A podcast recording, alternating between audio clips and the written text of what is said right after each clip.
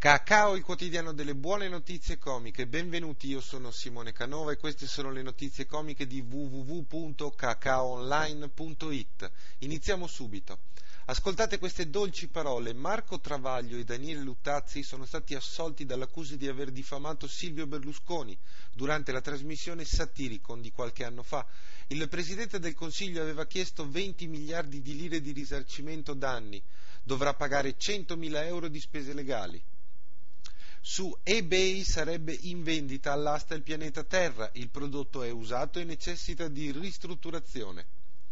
Sembra che McDonald's abbia firmato un accordo per poter offrire nei suoi fast food accessi wireless gratuiti a console Nintendo. Non sanno più cosa dar da mangiare.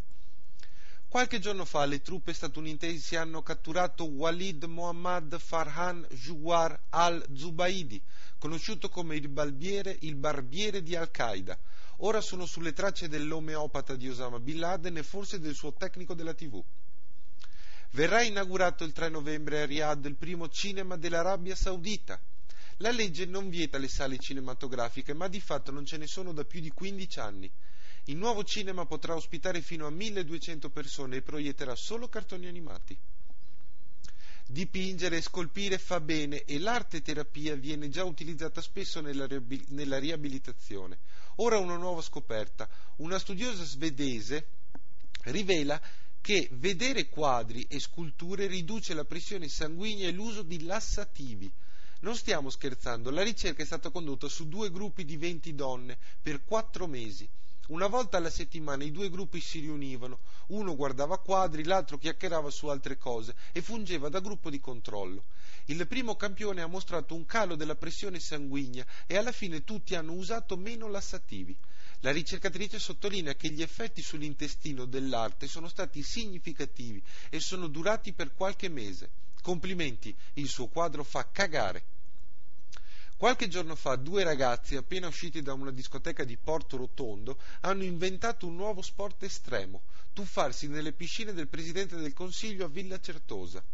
Sembra che i due siano riusciti a superare le recinzioni della proprietà, eludere il servizio di sicurezza e nascondersi all'occhio elettronico del satellite che, si dice, sorvegli 24 ore su 24 la villa. I carabinieri sono arrivati quando i due si stavano già asciugando avrebbero preso un decreto legge, famoso cocktail inventato da Berlusconi, e poi se ne sarebbero andati. Invece sono finiti in questura e rischiano una condanna per violazione di domicilio. Un sondaggio della rivista tedesca Geo Sapere, anticipata dal, quotidiano Bild Zeitung, rivelerebbe che in media i tedeschi passano due settimane in preghiera, sei mesi nel traffico, cinque anni a mangiare e bere, 24 anni e nove mesi a dormire. I dati sono riferiti a una vita media di 78 anni. Solo 16 ore sono invece dedicate all'orgasmo sessuale, poca cosa a confronto dei 9 mesi che si passano a lavare e stirare vestiti. A meno che, ovviamente, non si abbia un orgasmo lungo 16 ore, in quel caso vale una vita. È tutto. Grazie di essere stati con noi. Se volete leggere altre notizie, collegatevi al sito www.cacaoonline.it. Se queste rassegne stampa di notizie comiche ti piacciono, associati a Cacao e sostieni la nostra controinformazione clown. Grazie al tuo contributo economico potremo lanciare campagne informative sull'ecologia e contro la guerra. Per maggiori informazioni www.cacaoonline.it.